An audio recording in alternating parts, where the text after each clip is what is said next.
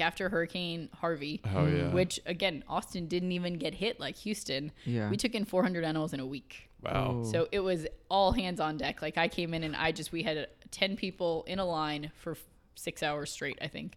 We didn't stop taking in animals that had been washed out of their, their nests.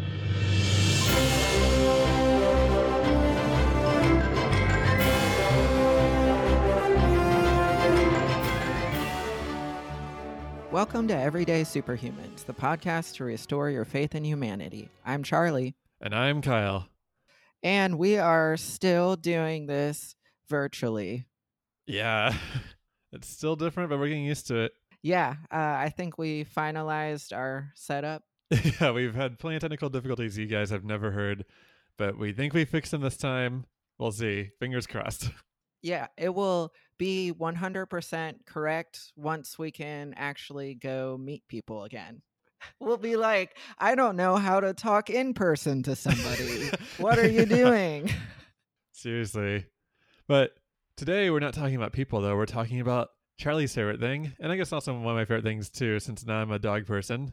Animals. Yay. Yeah, because you have not one but two dogs. So, I know now outscore, I outrank you. to think that when we first started the show, you had one dog and I had none, and now when we come back, I suddenly have two dogs. yeah, I need to up my ante. But yeah, this episode was very adorable. We spoke with Haley Hudnell of Austin Wildlife Rescue, and she is the executive director. And this was actually one of our very last in-person interviews as well before the COVID-19 pandemic hit Austin. You're hearing something from the past. I think this was recorded in February or March. As you can tell, we've been we've been focusing a lot more on COVID stuff. But the thing is, like with uh, people being indoors more, more animals are coming into town, and that means that more animals have a higher chance of being injured. And it's uh, our responsibility to help them get back to their normal health, and that's where Austin Wildlife Rescue comes in. What do you do at Austin Wildlife Rescue? I'm the executive director. Well, that's that's a pretty big deal. Yeah. Yeah. How long have you been the executive director? So we didn't have one for a long time. Oh, wow. Yeah. So Okay. Um, I mean, we started out so small, and for Yeah. a while it was just volunteer run, and then it was just a group of us. I was the manager per se, but Uh-huh. there were just three or four of us that were kind of running the show to get the animals taken care of. And then as we just keep getting bigger and bigger, and there's thousands of animals coming in, we needed, you know, we needed a lot more leadership, I guess. And so now we have, I'm the executive director, and I have an operations manager that runs the animal side of things. And then we're bringing on um, a community outreach person for the first Oh, time because I do most of the programs and stuff like that right now for Uh-huh. kids and adults. Yeah. And then we have an office person we just hired, and then staff and Wow. seasonal staff and interns that take care of all the animals. Nice. And it's a full time job. Yes. very Oh, much nice. So. hmm Uh, you that's really growing. Yeah. So there's uh, six of us that are permanent staff, and then we hire seven more seasonal staff when it gets really busy. Plus, we take on like 20 interns in the Wow. summer. Whoa. Wow. Wow. Damn. So are they all going to be vets or what's their, I guess, dream in the future? Oh, the interns. Yeah. So most of them are pursuing some type of degree in wildlife or ecology or something with the environment, Uh-huh. and most of them need an internship at you know in college Oh, to graduate, and so they're looking for something in a related field. And so we offer, you know, 20 to 30 hours a week. It's it's unpaid, but most people need, you know, they need Yeah. the school credit, and we can't afford Yeah. to pay a lot of people as a small nonprofit. So they come in and they get the experience, and sometimes they find out it's something they love. Most of the time, they find out it's a lot of work for not Yeah. a lot of money, Yeah. and they just Oh, don't wow. know that they can do that. Yeah. Where did you uh, start your like animal passion? I think I've always had it a little bit. Yeah. You know, I think a lot of us just we want to work with animals. We love animals, and so I went to A and M thinking, let's do something with Mm-hmm. animals, whether it's vet school or um, whatever. And they they had a wildlife program. Oh, really? That sounds really cool. So, Wow. so I guess in a broad sense, like, what does a wildlife rescue do then in that case? If you start with like a, like, what does Austin Wildlife Rescue do on a day-to-day basis? So we take in any wild animal that is orphaned, injured, or sick, and then we fix it or we raise it and we put it back into the wild. So for us, that's the most important. It's so much different from dogs and cats, um, and so we want to put them back into the wild again. That's always the ultimate goal.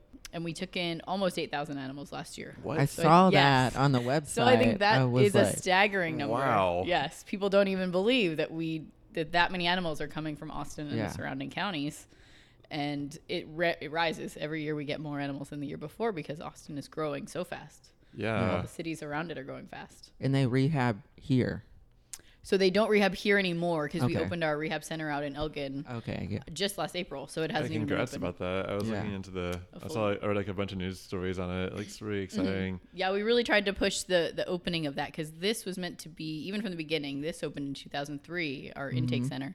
It was always meant to just be an intake center because we were only getting maybe a thousand animals, so they were Yeah. going out to all the rehabilitators, so people that are licensed to rehab at their homes. This didn't start as a, a place where we would take in animals and rescue them here. It was a group of people that each had a special passion. So someone would do squirrels, and somebody would do hawks, and somebody Oh. would do owls and so the animals would just go out to them but as we get thousands and not hundreds of animals like that's not an option anymore Yeah. we don't Yeah. have that many people that can do that out of their homes and so we realized as we got thousands and thousands we needed to build something where we could care for everything right on site Hmm. so we opened that in april So these volunteers, like, are they vets or who are these people that are taking in these animals I have like specialties in squirrels? So they're just wildlife rehabilitators, and they get their permit through Texas Parks and Wildlife. That's who regulates all the wildlife. You can't Okay, just so you got a permit. Okay, I was like, how are you taking all these animals? up? Yeah, Yeah. you can't just have a squirrel at your house. That's illegal Yeah. in, in Texas. Not every state, but in Texas, it's illegal. And so you have to have the setup, and a game warden actually comes out and hmm. inspects your house, make sure you're doing it right, that you've got a vet that will help you. So you don't have to be a vet, but you have to have a vet sign off that they're willing to help you if you get an animal that's injured. There's less and less rehabilitators, I think, because it's such a huge commitment. I mean, if you're raising a squirrel, you're feeding that baby squirrel every four hours around the clock until Wow. it's ready Yeah. for release. I've seen a lot of dodo videos Oh, on yes. rescued animals, Uh-huh. and it looks amazing. But it Mhm. also it's a baby.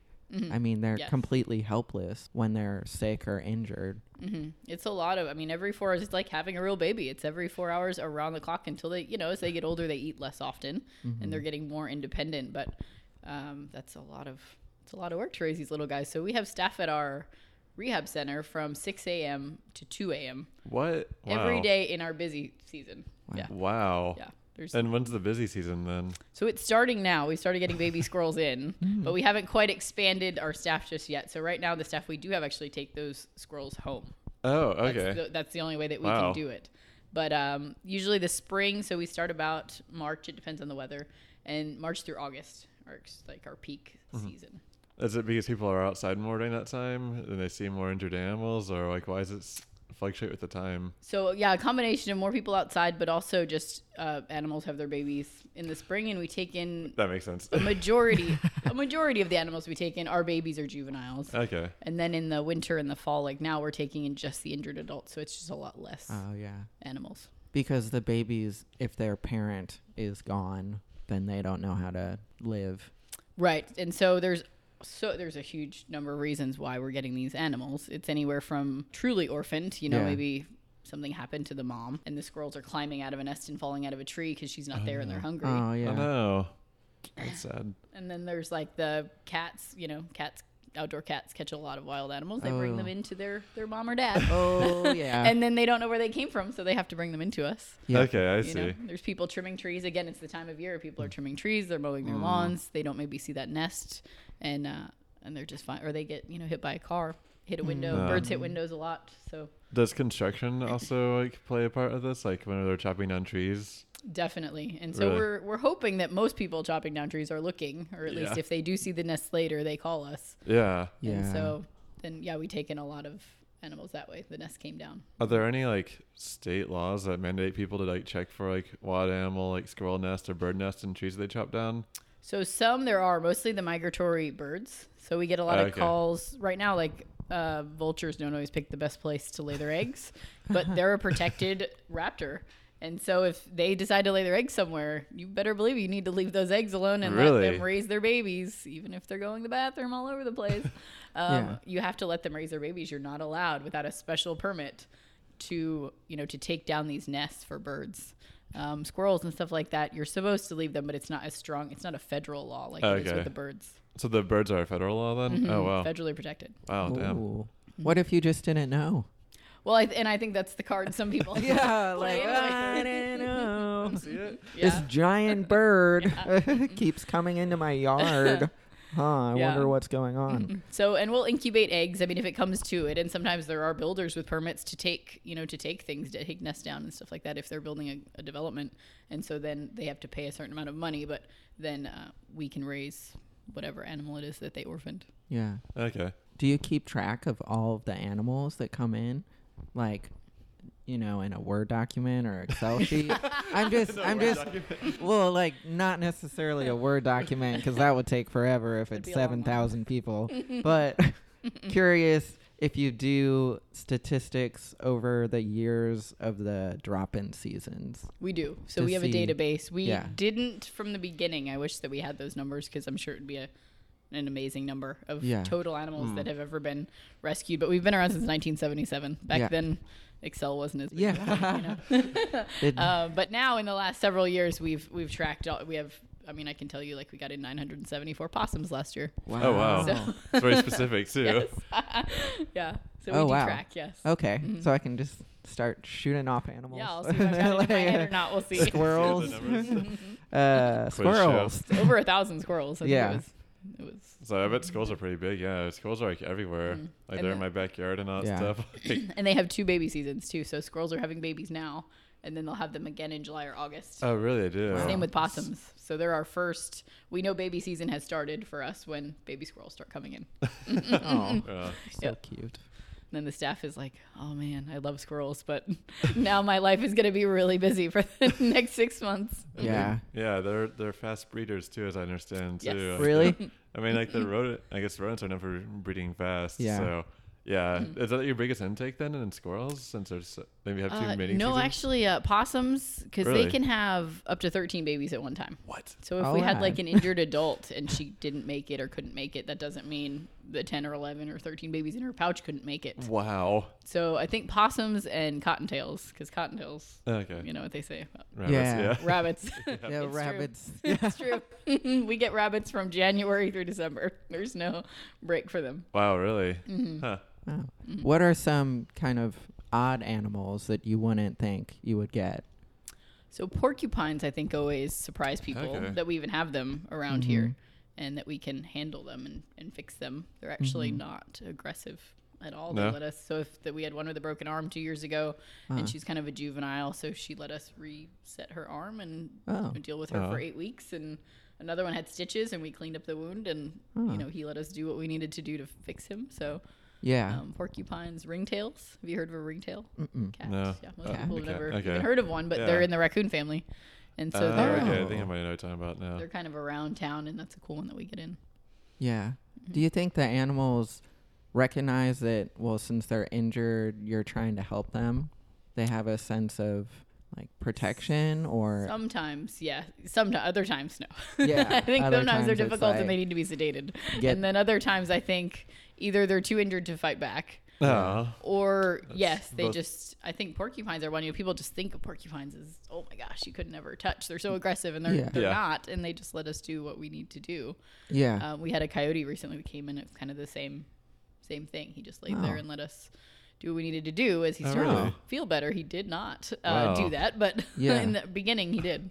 wow. So mhm. Wow, I'm surprised by that. I thought there'd be like a lot of like resistance from all these animals. Like it's like being abducted by aliens in a sense. Right, You're and like, oh, generally, what's happening? generally we do sedate them. Yeah. Um, you know, the bigger the bigger ones as we need to, but okay. um, some are just in such shock. You know, we don't need Yeah. to put those that medicine into them if we don't have to. We can Yeah. quickly treat and you know, and then we just give them the pain medicine, which which kind of chills them out a little bit too. Yeah. So after the treatment, then what's the rehab process like at the Elgin Center and also I guess at people's houses? So it just it depends on the animal. It I does, think okay. you know there's some that they like a bird will get hit by a car. He's got some head trauma, mm-hmm. but three days later the bird's ready to go, and so it goes Okay, back where it yeah. came from. But then like baby raccoons are with us six months. A lot of the baby hawks and owls are with us six months because they would be with mom that long. Okay. Oh. So okay. anywhere you know from a couple of days to recover from something to you know a few weeks if it's you know a smaller injury to you know six months to a, a year even on some of the birds that need to grow their feathers back. Oh wow. Mm-hmm. And what do you do after they're done with being rehabilitated? So the adults we try to put back where they came from if we can. So like a hawk has a territory, so we want it to go back. That makes sense. Uh, yeah. But then like all the babies, we have release sites around, not around town, but outside of town. Yeah. So people volunteer their land. We need at least 100 acres of land that does has a water source that never goes Oh. dry. okay. Okay. And so, and then we are real careful, like how many we release and how often we release. So we're always in need of more release sites Mm. to release the animals. So we call, you know, somebody says, "Hey, I've got 200 acres, come out and release." And so we'll say, "All right, you know, we've got That's awesome. 10 raccoons and 15 possums and a skunk. Do they have? We're gonna come out." Are they getting qualifiers like it can't be hunting grounds or something like that? Yeah. So like, if it's a deer release, it can't be high fenced. Obviously, it can't be hunting ground. Oh yeah, and we, we want that would be like terrible. That's we it. try to make sure that there's no just random, you know, hunting or that their neighbors aren't the ones shooting the raccoons that we're releasing. We we Yeah. try. I mean, you can't obviously you can't predict everything. Yeah. And what's great is even the landowners that really keep a close eye on their property, like they never see the animals again. They oh, disperse really? like they're supposed to. They don't, you hmm. know, they're like, oh my gosh, I have 15 extra possums on my land. they, they never see them again. And so really they just work their way back into the environment, but we still want to make sure, mm-hmm. you know, if we can, it's the best place. We worked hard to release them. They deserve a second chance. Like, let's not release them someplace where they're going to get shot by someone that doesn't care. Is it getting harder to find these landowners as like Austin's growing? It is. We're driving further, and you know Uh. more land is being broken up. That's the bigger problem. Is you know somebody yeah. takes hundred acres and sells it off, then we really don't like to release on too much less than that. Yeah. So we end up going out a lot of times, like Bastrop County and further that way, further Oh, wow. east is where it seems like a lot of the land is still still available. That's Yeah. yeah. it's a lot of driving for that, but Mm-hmm. I guess you have to do it. The urban sprawl of Austin just Yeah. won't stop. Right. Can't stop. Do people call animal control if they see an injured animal and then the officer goes out and tranquilizes it or Yeah, so that's Sedates gotten to be more of a thing in the last few years. For a while, uh, animal control wasn't picking up wildlife at all. Hmm. Oh. and we don't pick you know we just don't have the staff to pick it up so we were hmm. just fully dependent on people to bring us the animals and we would talk them through how to you uh, know Yeah. we had a few people volunteers that would go out and pick things up for us but that was based on you know availability and where it was and everything else so animal control in the last few years has really gotten good about picking up wildlife and bringing it to us so it's it's great because we can't do that it's also hard because we get no city funding so they brought Uh. us almost 800 animals last year uh, which is great because Yeah. where else would they go and who would have brought them to us? But no at the same time, no funding from those 800 animals. That's oh a lot. So it's it's great that they're able to do that though. Yeah. Wow. Have you uh, have you discussed with anything with city council then to get yeah, some we've funding? been trying real hard. We're trying to get on their budget um, in Uh. the future. Yeah, we'd like to. Yeah. Uh, I wish I had more strings to the city to pull. Come Just a on, Kyle. Engineer. I don't have that much. I that much influence in the city. But yeah, like Yeah. that. Yeah. So you said volunteers. You said bring these animals in. Mhm. That sounds really rough. Like the coyote you were saying earlier. Like I Mm-hmm. feel like that I wouldn't feel comfortable having a coyote in my back seat in my car. yeah. do you like? Do you get like less like aggressive seeming animals then for that case from like the civilian side? Yeah, that's true. So we mostly get the babies from them. Like it was an animal control officer that brought in all three coyotes that we recently Yeah. had come in. They were animal somewhat- control. But you wouldn't believe what people will bring into us and like it's kind of a game of like what's in the box. Yeah. You know? People walk up and they have a box and like it may be a huge box with a tiny Yeah. cottontail. Yeah. It may be a tiny box with like a red tail hawk that's ready to come out at us and we don't know until we open the box. So you'd be surprised what people will bring in and we can talk most people through safely bringing things, you know, like a hawk if you're if you just throw a towel over it and its eyes are covered, it's a lot calmer. So you can kind of like scoop okay. up the hawk and drop it in the box so that we can be surprised when we get here. Yeah. Uh, but uh, yeah, I would say the majority, of course, are, are baby animals that people Okay. are bringing. But yeah, we get big deer. Sometimes people will load up a deer in the back of their car, and it's like that was so dangerous. You probably shouldn't have done that. What? they drive from like Westlake Hills, I guess, like where all the deer are, with like a deer in the back of the Ford. You think of like Tommy Boy, where like the deer, the deer woke up after they hit it in the car. Uh, Wow. Okay, so then what's the proper procedure then for like a civilian like Charlie and I, Mm-hmm. if we were to like see like an injured animal on the side of the road, Mm-hmm. what should we do? So I think it depends on the animal. Okay. And we usually say like call us first because an adult deer doesn't do well. We don't really take in adult deer because they're so high stress that the Okay. drive um, is too stressful on them. It, it can be enough to kill them. So Oh, we wow. say like if an adult deer is hit on the road, but it's okay and just needs time to recover, leave it alone. I mean, they can kick and they can break one of your legs. It's like a horse that You know? way. Mm. Yeah. So we always hope that people will call us first to see what they should do. We always want it contained. I think that's the thing. People are great in that they they jump to the rescue and they pick something up, but it's like they don't think about what happens if the animal starts to feel better on the way here. Mm. and so like, we "Oh, always no." are like box with a top. Uh, Yeah. You know, tape it down if it's a big animal or Yeah. something like that. So yeah, we want people to call first because there's a lot of animals we get that don't need to come into us. okay. Yeah. Like baby birds spend a week on the ground learning to fly. And what's the phone number? Uh, Uh, 512-472-WILD 9453. Uh, oh, the yeah, there map. you go. We'll Yeah. put it in the description of the episode too, so people could have it there. okay. Thank you. Yeah. Yeah. Yeah. So it's on a typical day then. How many new animals do you see here at the MLK location?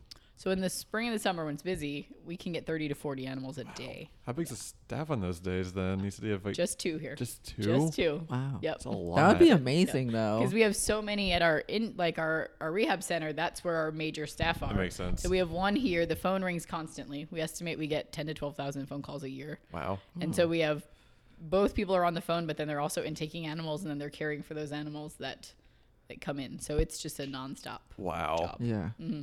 And how long are these shifts then? Ten hours. 10 hours. Yeah, we wow. do four tens. Uh-huh. Okay, four tens. And they're lucky to get out in ten hours sometimes. Sounds like a hospital. It really does sound like a hospital. Yeah. Like you're gonna work crazy hours if you're here. and if we get a, a crazy day, like after Hurricane Harvey, Oh yeah. which again, Austin didn't even get hit like Houston. Yeah. We took in 400 animals in a week. wow. Oh. So it was all hands on deck. Like I came in and I just we had uh, 10 people in a line for f- 6 hours straight, I think. We didn't stop taking in Wow. animals that had been washed out of their their nests and their dens and their everything like that. And so we just we had one person just feeding squirrels for 10 hours. Like she almost didn't get up. And so it's I mean there's just times when it's, you know, all hands on deck, everybody works and Yeah. we'll figure, you know, we'll figure it out later and sometimes other wildlife centers will kind of offer to help out, which is great. So That's great. uh, there was a group in Amarillo, uh, Wild West Rehab, and they were like, "Oh my gosh, you got all these squirrels. Why don't we take some?" And they drove down, and they took, I think, like 50 squirrels from us to help us out. Oh, that's so nice. So Yeah. yeah, we all kind of work together. We feel like in the wildlife community, it's really like it takes a village. Like everybody's Yeah. got to work together. The last eagle we got in came from the other side of Houston. Oh. And they huh. drove it all the way to us because you have to have an eagle permit. Oh, which really? Is much harder to get than a lot of other ones because you need a, a hundred foot cage. Um, Whoa. yeah, it's a huge cage that we have out at our, our rehab center Yeah. for eagles. So That's people drive cool. from wherever they need to to ho- to get the animals where they need to. Yeah. Mm-hmm. So how do you keep so many different animals that some of them might prey on each other in the same facility together? Like, So that's why that rehab center was so important because here I think we had I mean we were doing fine. We had the animals still separated by we would never have like a hawk in the same room with a bunny. That wouldn't be good. We still had like our raccoon room and our because we get so many raccoons. So and raccoons can carry diseases that other hmm. animals can get. So then we make hmm. sure like the skunks are not in the same room as the raccoons. So we just have different po- protocols in place where like if someone's working in one room, they might not get to even go into another room that hmm. day. And then we just separate by species depending on who likes who. Yeah. it sounds like So- a, yeah, it sounds like a logistical. I don't want to say nightmare, but like a logistical challenge. Just trying to like, okay. Yes. so they're here on this part of the food cycle, and okay, Uh. make sure they don't eat this one. but everybody's very like contained too, Yeah, you know. okay, so that's good. like the hawk room, no one's going anywhere. Okay. Hawk Yeah. room. Yeah. Uh, but we made it to where even like the doors are clear, so the door is usually closed, but we can see in. So like if That's somebody good. needs so some help, happens, you know, yeah. then we can see that they need help and we go in. I think about those odd couple dodo videos. It always pops up on my Facebook. I guess because Facebook knows that I love watching rescued animal videos. It's I want to say like they a featured thing. us once or twice. Actually, they've Yeah. contacted us about oh really? Oh, cool. some something that came in. They heard about it or reposted about it on Facebook, and then they were like, "Hey, Yeah. we feature this?" Are they Yeah. local or national? it's national. It is. Oh wow. I think the headquarters is in New York. Okay. Okay. But do you ever have any odd couples? But I guess you can't really risk So it. usually Yeah, we don't get like- the chance. It's like, Um, yeah, I- we heard. I will say we had um, a we had a fawn, and the fawn ended up uh, like it wasn't putting on weight well, so it ended up coming back inside. And then we had a porcupine, baby porcupine, that wasn't doing well either. So he had his little space, and so they were both kind of roaming a little bit free. And Yeah. uh, yeah, they made friends, and they were eating out of the same dish. We walked in the room, Aw. and they, Oh, were, they did not mind each other at all, eating out of the same dish. So that was kind of. I think I have a cute, cute. picture of that. Yeah. Oh, that's cute. Yeah. But Yeah. most of the time, yeah, we don't really give them the opportunity Yeah. to be friends You're like no. or not friends. You know? Yeah. no. Yeah. yeah. And you all do a lot of educational programs too, right? We try to. Uh, right now, I'm the one that does them, and so Oh. I'm just kind of limited on how many that I Oh, do. wow. But I think it's really important because there's so many misconceptions about wildlife. I mean, There's so many things that people think that are not true. We just need to fix that, and I think that's the reason that we get in some animals that don't need to come into us. Hmm. So I think getting the kids early, getting them to Mm-hmm. love wildlife and realize we should be living with them and not against them. And then the adults that you know just haven't been, you know, they think that possum should not be in their yard at night. Yeah. But like it's perfectly fine in their yard. Yeah. Um, it's not bothering anyone. So yeah, we try to do as many as we can. That's why we just uh, hiring someone to do education was such Mm. a big goal for us. So we just hired a part-time person, and hopefully she'll turn into a full-time one eventually Oh, wow. as we Cool. build our educational program. That's Sweet. exciting. That's exciting. You all are expanding so much Yeah, too. we, we really there's a need, and uh, the you know the funding is coming in from donors. We have an amazing you know group of donors that support us in what we're doing, and Austin is a fantastic place, of course, to Yeah. to love animals, even Mhm. even the wild ones, not just the dogs and Yeah. cats. And so, um, as we grow, we just know that we need to be able to to do that.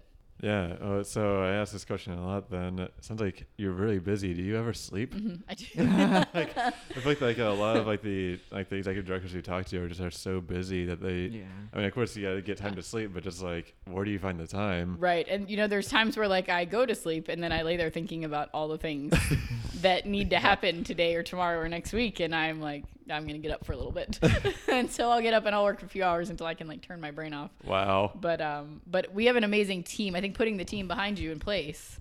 And so now I have uh, our operations manager Jules is fantastic and she's the one that's kind of running the whole animal show. So she's in charge of the protocols and she's in charge of the medicine and she's in charge of all the staff and hiring them.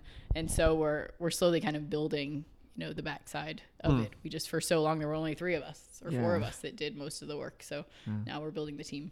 So then, like, this has been on since '77. Then, like, did it used to be this house as well, and just like a bunch of volunteers that took in. Uh, So when it first started it was actually just a telephone hotline. really, that yes, was it. Okay. there was no place since they worked out of their homes and it was all volunteer. wow. They just, you know, they'd get a one person to be in charge of the hotline for the day, Mm-hmm. and then they'd be like, "I have a squirrel," and they'd go meet someone in a parking lot somewhere with the squirrel.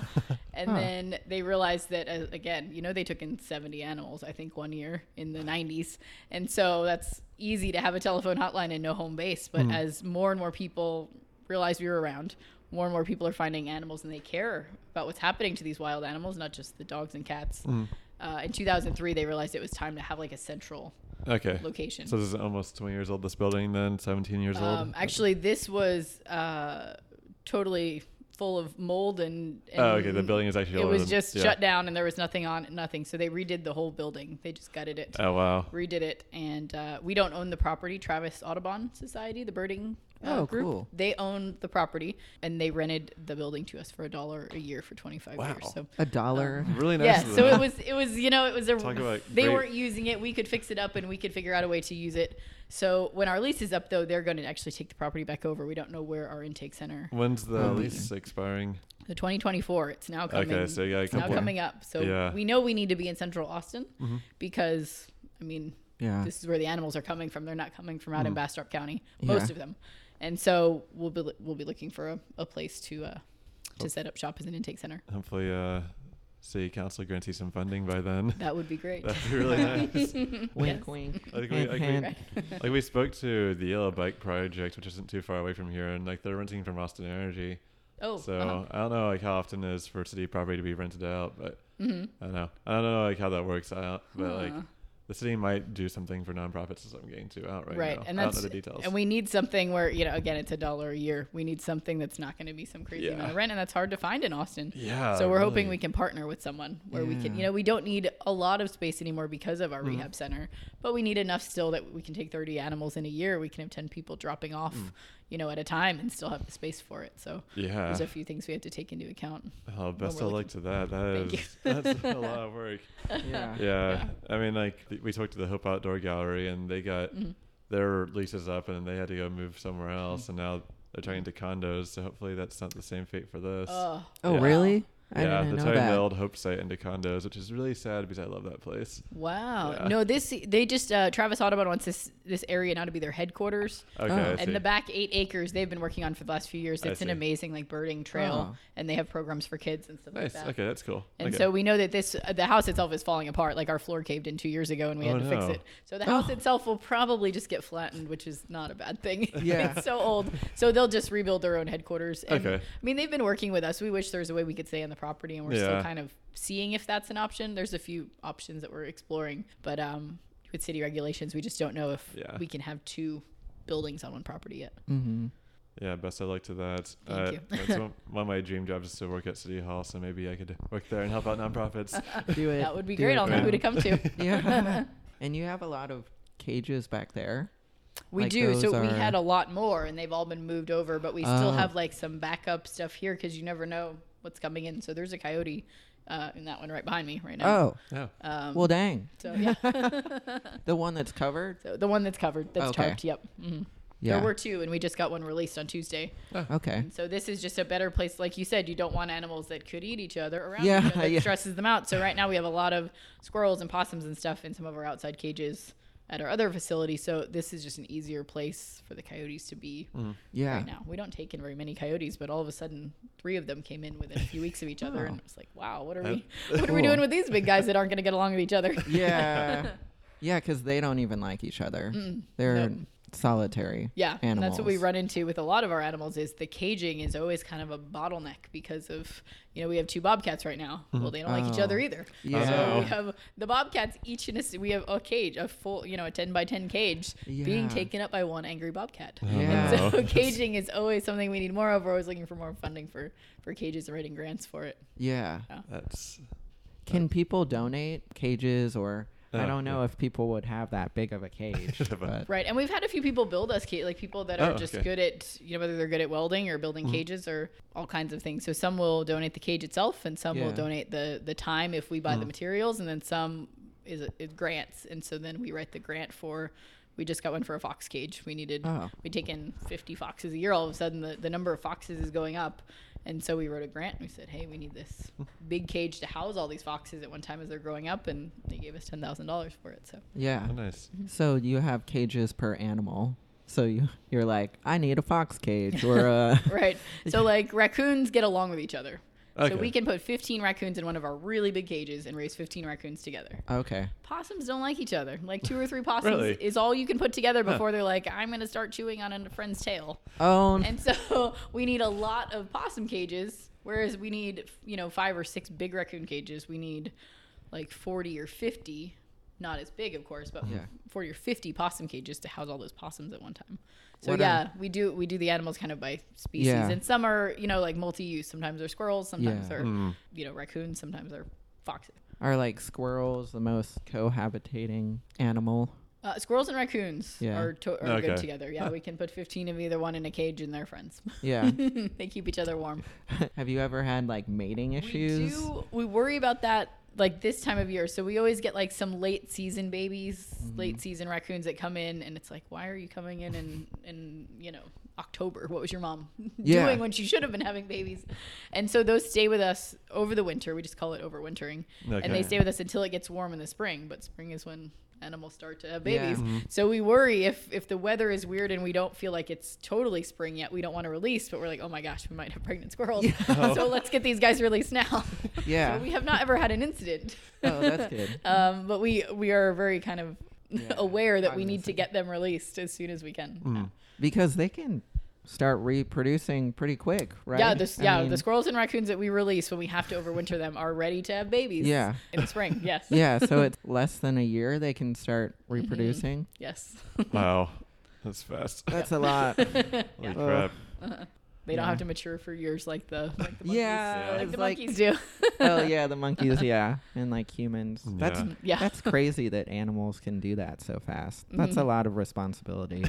But uh, you know, a possum only lives like two or three years. So That's if you like true. put that in perspective Yeah. of like, oh my gosh, I got to get So going because I'm already like survival thirty, even though I'm only a year old. You know. Yeah. that is funny. yeah. Is there anything that you'd like to tell the public, like about misconceptions about wild animals that they might not know about? Like, of course, it's different for each species, but like, Mhm. like if, like, are there any misconceptions out there that you see pretty often, like with different species, then, or yeah. uh, with different treatments? Yeah, so I think, um, like I I mentioned it, I touched on it a little bit. So, like, birds spend up to a week on the ground. Most baby birds learning to fly, Mhm. so they learn to to eat and fly and hide from predators and all of that. And people just think because there's a bird on the ground that it's in danger, and they pick it up and they bring it to us. Huh. And so most of the time, that bird was good, and mom was right in the Huh. tree. And so um, we we try to return them. Sometimes people will actually go bring them back, Mhm. but that's one of the biggest reasons we get birds in. And then same with deer, um, they spend up to twelve hours alone. Like mom will leave them in one spot. They're not strong enough to keep up with her while she's walking around all day long, and so they don't always pick the best location. Sometimes Mhm. they pick like a garden bed in someone's front yard.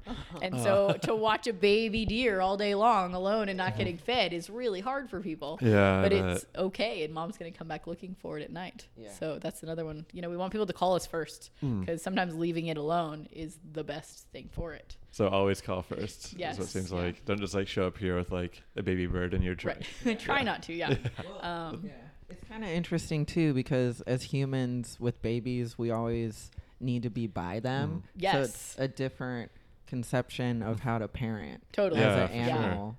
Like you don't need to be around your baby all the time. right you need to yeah And people probably just don't understand that. right. And humans want we want to feed things too. And so I, and we see a lot of animals where like the human although they had good intentions they fed it something really weird or really Uh, wrong. Yeah. and that really damages the animal. And so for us to try to then get that animal back to where it should be can sometimes be can be really hard so not feeding these animals but bringing them to us is better Okay. um, So- and i think the biggest misconception is if you touch an animal that Oh. the mom will abandon it Yeah. that is not true Oh. Age old misconception right true. there. yes Yeah. I think all of our parents told us that, so we would not bring animals home, and then they had to deal with them. But I think, I mean, so many people just think if they have your scent on them or something like that, that that's it, mom's done. Mm-hmm. And like raccoons and deer and all, they're such good parents. They they are coming back for those babies, and they will continue to care for them. So if you touch something, you can still put it back. Please put it back. Just picturing like a mama bird's like, you're dead to me. Yeah. it's like why did that? Why is that a thing? Why do people think that? That's not true. Like, It's, it's a really bad uh, survival strategy too. it is. Yeah. So, are there best mom categories? You just said something about raccoons. Oh, raccoons! I don't. You know, I I think they have such a bad rap in general. Yeah. But um, yeah, I mean they're great. So people a lot of times will trap an, a raccoon like in their attic because that's where Mm. she decided to have babies. That raccoon will rip whatever they have patched that hole with. If she thinks those babies are still in there, she will tear a bigger, better hole to get back to those babies. Wow. And we tell people all the time if you if you did trap her, but you let her go in the same spot, which is what we hope, because you shouldn't have trapped to begin with. Hopefully, um, you could take those babies, you could put them in a box, and you could put them right outside the house. And like she will come back, she will take the lid off the box. Uh-huh. Yeah. She will take those babies one at a time, and she will bring them somewhere else so she can care for them. Yeah. Uh, So yeah, I think I think raccoons are Yeah. one of the best. Signature I, I've seen things, those wow. raccoon Yeah, uh, they're on a videos, mission if you have their and they are you do not want to mess. Like, I mean, Mhm. you you want to keep them safe, you right. know, hmm and keep their Mhm. babies safe. Right. But yeah, And we've even seen like sometimes it's rare, but we'll get in like somebody trapped the mom, then they went up and got the babies, and they bring us both. Mhm. And as soon as we kind of reunite her with those babies, she's like pulling them into her and Yeah. close to her, and she's feeding them, and she's kind of like, "Don't touch me or my babies." Aw, that's so so we let her raise them. You know, that's what we just put them back together and let her raise them before we release them. yeah, So yeah, I just think raccoons are yeah, good moms. Possums just carry their babies with them. You know, Yeah. like, that's Yeah, kind of I've good. seen pictures of you that, know, right yeah. in the pouch. So that's in pretty pouch. convenient too. yeah. So if you were a superhero, what Mm-hmm. superhero would you be? So first off, I think there's like a big like gap in Hollywood. Like, Right. why is there not an animal saving superhero? Come on, like let's Yeah. let's do that first. Yeah, So I thought a lot about this. There is that raccoon from. Um, Oh yeah, Rocket Raccoon from uh, Guardians of the Galaxy. Guardians of the Yeah. Galaxy, but he's Yeah. not really saving animals. He just is a smart raccoon, which Yeah. is raccoons are smart, so I'll Yeah. give him that. Yeah. Uh, so I kind of was thinking like the Critter Crusader. Yeah. The Critter Oh, Crusader. That's a great cool. name. It's great. And I will say, then I looked it up, and there are some groups named that. Oh, Yes. really? There's three or four groups around, yeah, the country that are named the Critter Crusaders.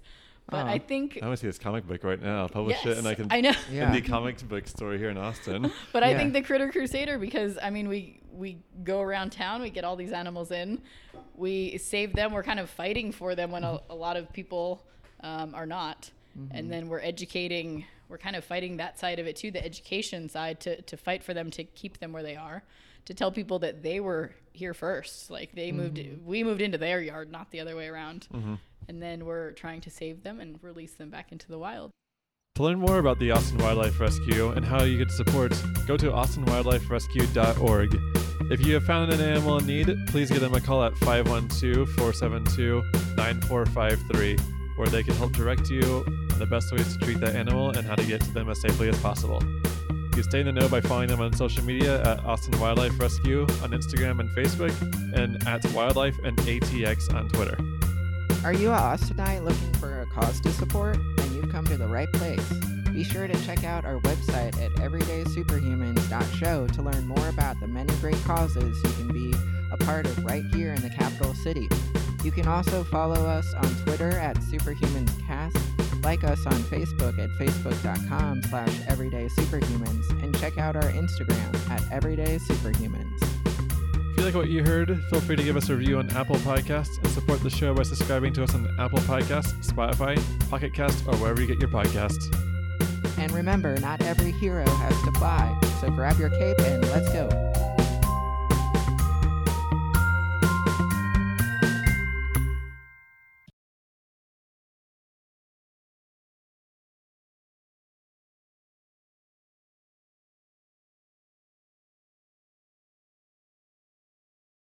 Old school Aquaman, he could talk to fish. Yes, Yeah, and but- I, I thought about him a little bit, but I was like, well, we don't really do fish. People bring in the uh, fish from Lake Travis. Yeah. yeah, we've never had a fish brought in. We've had a crawfish one time. okay. Okay. I think he like was an escapee from like Oh. a boil. I don't know. Oh. But